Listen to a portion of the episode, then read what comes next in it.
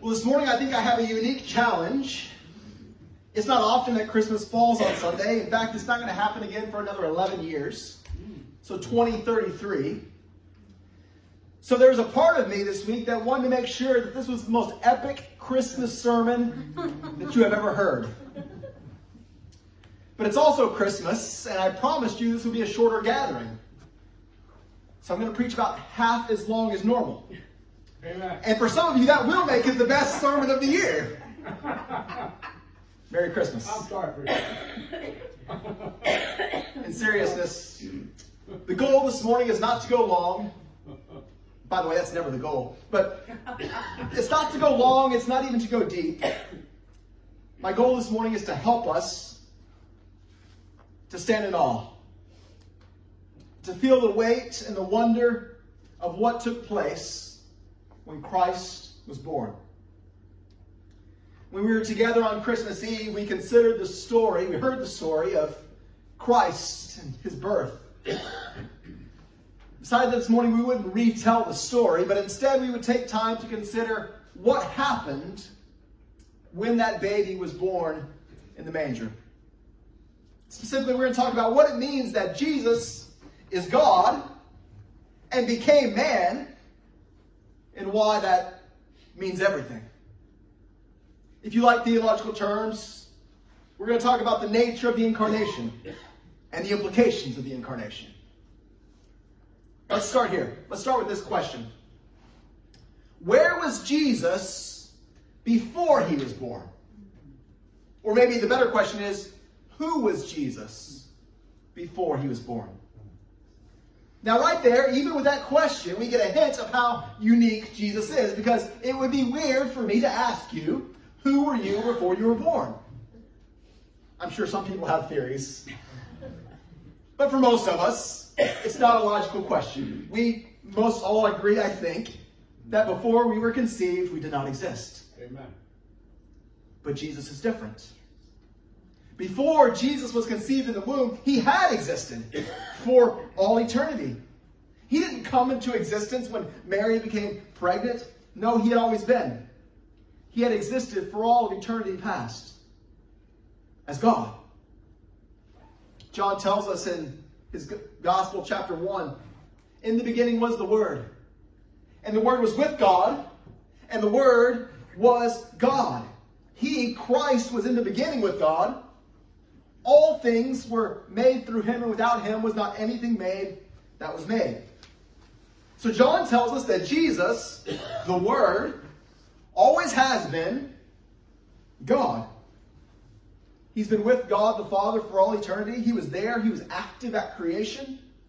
He was with God, and he was God. Paul tells us the same thing in Philippians. If you have your Bibles, you're welcome to open them to Philippians chapter 2. We're going to move around a little bit more than normal, but we will spend a few minutes in Philippians 2. Here, Paul tells us the same thing that John tells us. Philippians 2, starting in verse 5. Have this mind among yourselves, which is yours in Christ Jesus, who, though he was in the form of God, did not count equality with God a thing to be grasped, but emptied himself by taking the form of a servant and being born in the likeness of men. What Paul tells us here is that before Christ came to earth, before he was in the womb of Mary, he existed in the form of God. Now, in English, this could be interpreted in a way that's misleading or unhelpful. When he says that he's in the form of God, it doesn't mean that he's a version or a variety of God. It's not meant to communicate that he resembled God or shared some similarities with God. No, Paul's telling us that before his birth, Jesus was, in fact, the form of God, fully God in every way. God in every respect. There was no part of Jesus that could not be described as God. Now let's go back to our question. Who was Jesus before he was born? John tells us, and Paul tells us, the scriptures tell us that he was fully God, eternally existent, sovereign, and ruling over all. All right, here's another question. We've established who he was before he was born. Here's the next question what changed when he was born? When we talk about the birth of Christ, the incarnation, we say things like God became man. God took on flesh. God came and dwelt among us. But what does that mean? Does it mean that he transitioned from being God to being man? Does it mean that he became some kind of partial man, partial God hybrid? It's an, an important question. After his birth, was Jesus more God or more man? Let's go back to Philippians 2. Verse 6 Who, though he was in the form of God, did not count equality with God a thing to be grasped, but emptied himself by taking the form of a servant and being born in the likeness of men. Okay, we have established he was God before his birth. But then Paul says Jesus did something. He emptied himself by taking the form of a servant and being born in the likeness of men. Okay, the question is what changed at the incarnation? Let me tell you first what this does not mean. This does not mean, it cannot mean, that Jesus ceased to be God. When Jesus emptied himself, he did not empty himself of his deity. It can't mean that. Because if we say that Jesus ceased to be God, then we contradict the rest of Scripture. Think about Hebrews chapter 1. Speaking of Jesus in his human state, his incarnation, his time on earth, the writer of Hebrews says he is the radiance of the glory of God and the exact imprint of his nature. Colossians 1 For in him, Christ, all the fullness of God was pleased to dwell. Think about the Christmas story. The angel comes to Joseph. Remember, Joseph was considering divorce, and the, the angel comes to him and says, Don't fear to take Mary as your wife. That which is conceived in her from the Holy Spirit, she will bear a son. You will call his name Jesus, for he will save his people from their sins. And then Matthew tells us this all took place to fulfill what was written by the prophet. Behold, the virgin will conceive and bear a son, and he will call his name what? Emmanuel, which means God with us. We could go and look at other passages, but even if we stop here, I think the point is clear. The Bible teaches that Jesus on earth was God.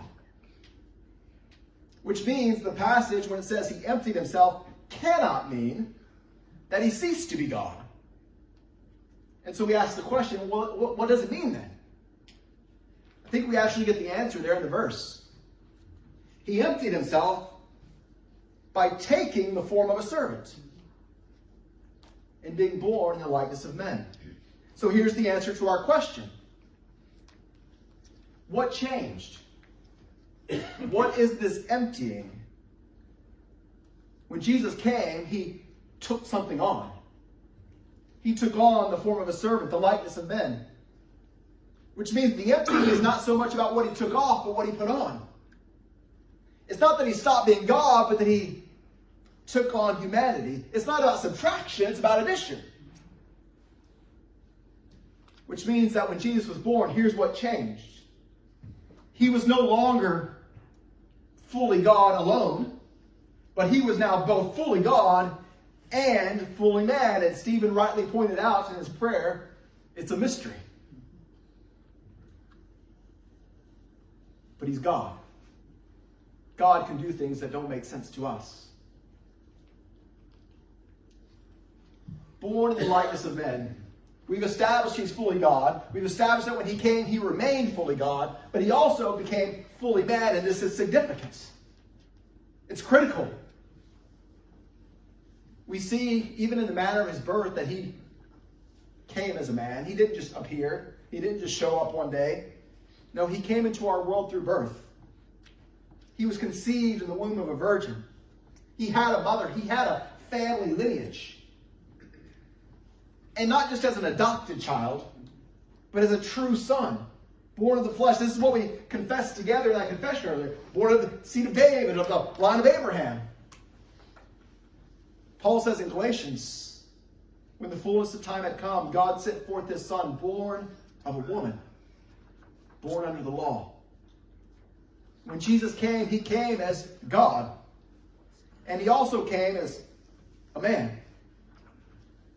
And it's important for our understanding of the wonder of Christmas. To understand the full glory of Christ, we have to understand that he was fully God and fully man. He experienced life, friends, just like you do. He was born like us. He went through infancy like everyone else. He experienced being a toddler, a 10 year old, and a teenager. He experienced the joys of living in this life feasts and laughter. He experienced the pain of living in this world loss, sickness, suffering. He had family, he had friends, he had enemies. He experienced the seasons, the hot and the cold. He experienced long days and probably sleepless nights. He knew what it was like to love someone and to be loved by someone. The God who created all things came and lived as a part of creation. Veiled in flesh, the Godhead see. Hail, incarnate deity, pleased as man with men to dwell. Jesus, our Emmanuel. He was God with us, which is unbelievable. That God, the sovereign Almighty One, would humble himself in this way. Which brings the next question Why? Why would he do it? Why is it necessary? Why is it significant? To answer that question, we're going to spend the next few minutes in Hebrews 2. So if you want to turn there, I would invite you to. Even on a holiday week, see, we're different than the public school system. Even on the holiday weeks, we have homework. So your homework this week would be to read Hebrews 2. And actually, since you have time off probably, just go ahead and read all of Hebrews. Hebrews 2, starting in verse 14. Consider what this says about the purpose of Christ coming fully God and fully man. Since therefore the children share in flesh and blood, that's us, he himself, Christ, likewise partook of the same things. To what end? That he might destroy the one who has the power of death, that is the devil, and deliver all those who through fear of death were subject to lifelong slavery. For surely it is not angels that he helps, but he helps the offspring of Abraham.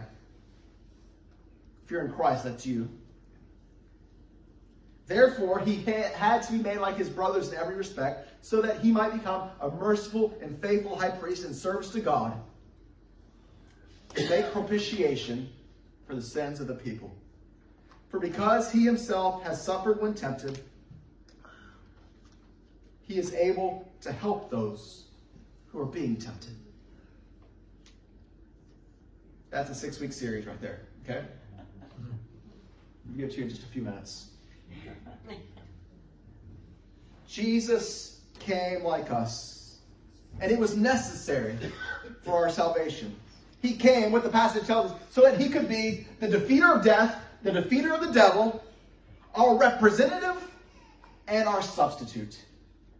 We're going to focus on those last parts. He took on flesh to be our representative and to be our substitute, which brings to mind for us this reality this is at the heart of Christmas. You should tell your kids this on Christmas. We're all sinners. And on our own, we have no right to stand before God. In fact, all that we deserve from God is punishment. Our only hope is that someone would stand in our place. Our only hope is that someone would be our substitute, bearing the wrath of God on our behalf. But it can't just be anyone. It must be a perfect, sinless one. And what we see in these verses is that is what Jesus became. He became like us so that he could do all of this on our behalf. Look at verse 14 again.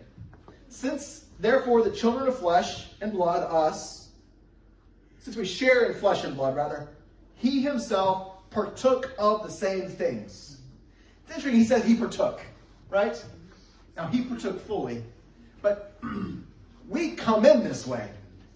He started fully God, and then he entered in. He partook. He became man. And there was a purpose. Verse 17.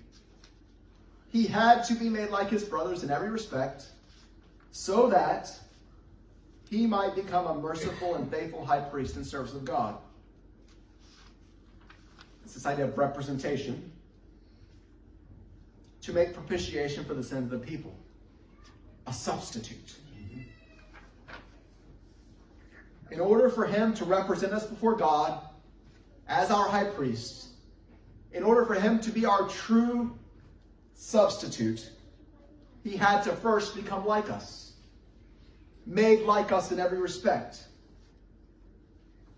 And so this is what we celebrate on Christmas. That he did, in fact, become like us, and like us in every respect. Something this brings to mind is that before Christ came as a representative, we had a natural first representative. Paul says in Romans 5 Therefore, just as one trespass led to condemnation of all men, the sin of Adam, so one act of righteousness leads to justification and life for all men. For as by one man's disobedience the many were made sinners,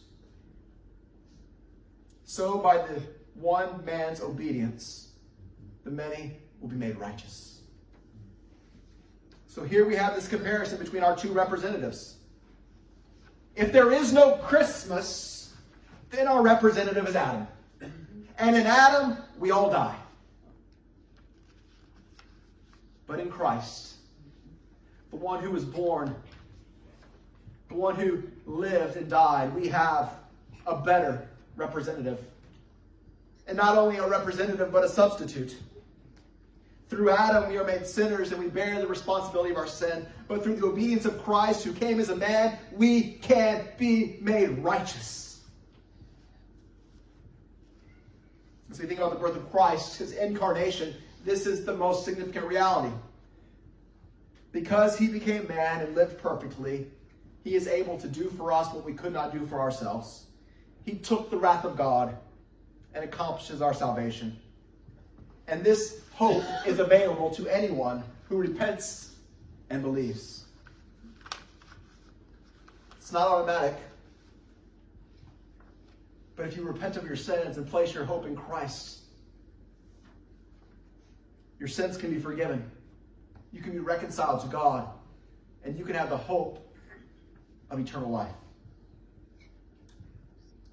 It's all possible because Jesus came as our representative. He was in the world, and the world was made by him, yet the world did not know him. He came to his own, and his own people did not receive him. But to as many as did receive him, who believed in his name, he gives the right to be called children of God. We talk a lot about gifts on Christmas. Consider this gift to be called a child of God. And this is the love of God made manifest among us. That he sent his only son so that we might live through him. In this is the love of God. Not that we love God, but that he loved us and sent his son to be the propitiation for our sins. This is the reason Jesus came, so that he could be our salvation our hope. And that's not a bad place to end. I've still got some time. So here's a final question What is Christ like today? We considered who he was before his birth. He was fully God for all of eternity past. Something changed on that first Christmas morning. He took on the nature of a man. then becoming not only fully God, but also fully man, so that he could be our representative and our substitute. The question, the final question for this morning is, where, who is he now? What we know is that when Christ left, he left in his body. And when we, we're told that when he returns, he will return in the same way, just as he left. We believe that Christ exists today, still fully God and fully man. Which is to say this, friends. He hasn't forgotten what it's like to live here. He hasn't forgotten the difficulties and pains of this world. He knows in his flesh what it's like to suffer. He knows, because he lived it, what it's like to be tempted. And now, he remains in heaven as your mediator and intercessor, the one who understands and is able to sympathize. Hebrews chapter 4. Since then, we have a great high priest who has passed through the heavens. This isn't incarnation, this is ascension. He was here, fully man, and then you know what he did?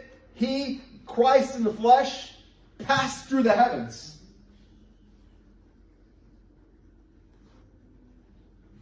Jesus, the Son of God, because he's done this, let us hold fast our confession. We do not have a high priest who is unable to sympathize with our weaknesses, but one who in every respect has been tempted as we are, yet without sin. So here's, here's the hope we have because we have a God who now is in heaven, Christ, our Savior, fully God, fully man, because he is there at the right hand of the Father.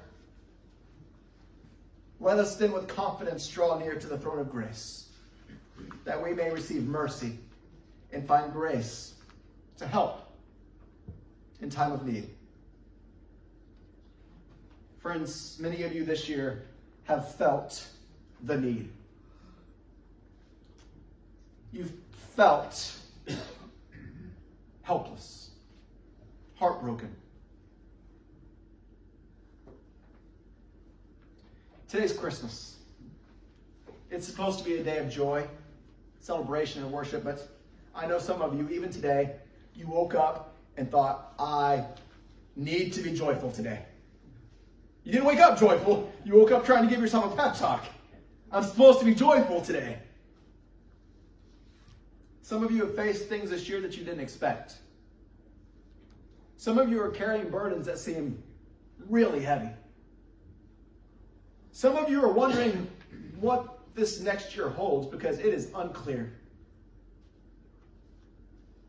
Here's what I want to tell you on this Christmas day. In Jesus, you have not only a Savior, not only someone who rescues you from your sins, but a high priest who understands your weakness. He took on flesh. He understands not only as God, but as man, as someone who has lived and felt the things of this world as someone who knows abandonment and pain and rejection, as someone who knows what it's like to be tired and weary, he's able to sympathize with your weakness. And he is there for you today, ushering you, giving you access to the throne of God.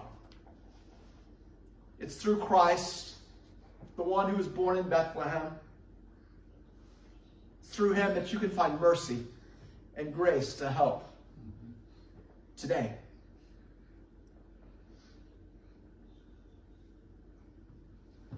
It's because of Christ that even as sinners living in a sinful world, being sinned against, feeling the corruption of the world,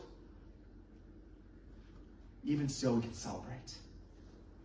Because Christ has come. God became flesh and lived among us. So my prayer for us on the rest of this Christmas day is that we would be amazed at the glory of Christ, amazed that he came to live as a man.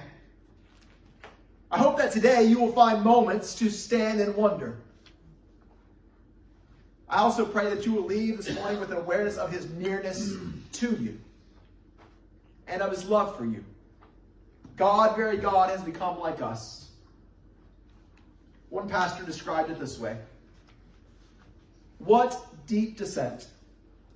From the heights of glory to the depths of shame, from the wonders of heaven to the wickedness of earth, from exaltation to humiliation, from the throne to the tree from dignity to debasement, from the halls of heaven to the nails of earth, from the coronation to the curse, from the glory place to the gory place of the cross.